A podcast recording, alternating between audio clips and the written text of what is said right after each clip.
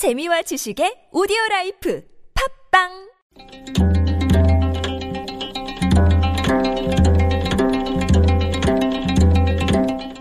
한문학자 장유승의 길에서 만난 고전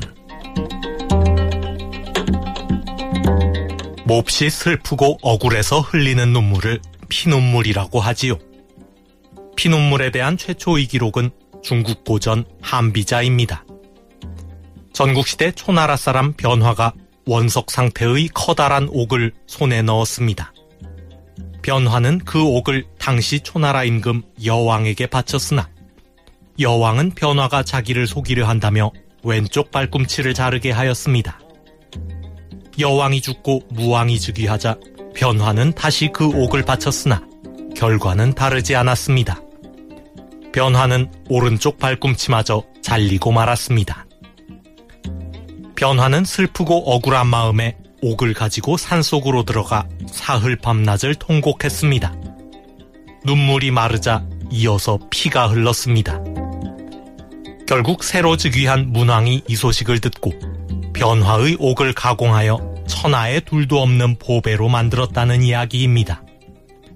이것이 피눈물에 대한 최초의 기록입니다. 그러니까 피눈물은 터무니없는 오해를 받아 슬프고 억울한 마음에 흘리는 눈물입니다.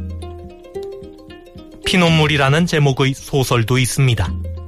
우리나라 최초의 신소설 이인직의 혈의 누입니다.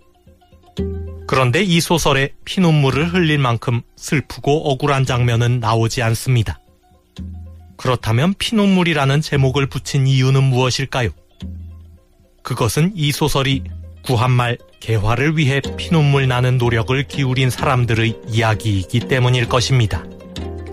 이때의 피눈물은 인내와 노력을 의미합니다. 탄핵 소추안 가결 직후 청와대에서 열린 국무위원 간담회에서 대통령이 피눈물 난다는 것이 어떤 말인지 알겠다며 심정을 밝혔습니다. 이번 사태로 슬프고 억울하여 피눈물이 나올 것 같은 쪽은 국민입니다. 게다가 늘 관저에서 편히 쉬셨으니 피눈물 나는 노력을 했다고 보기도 어렵습니다.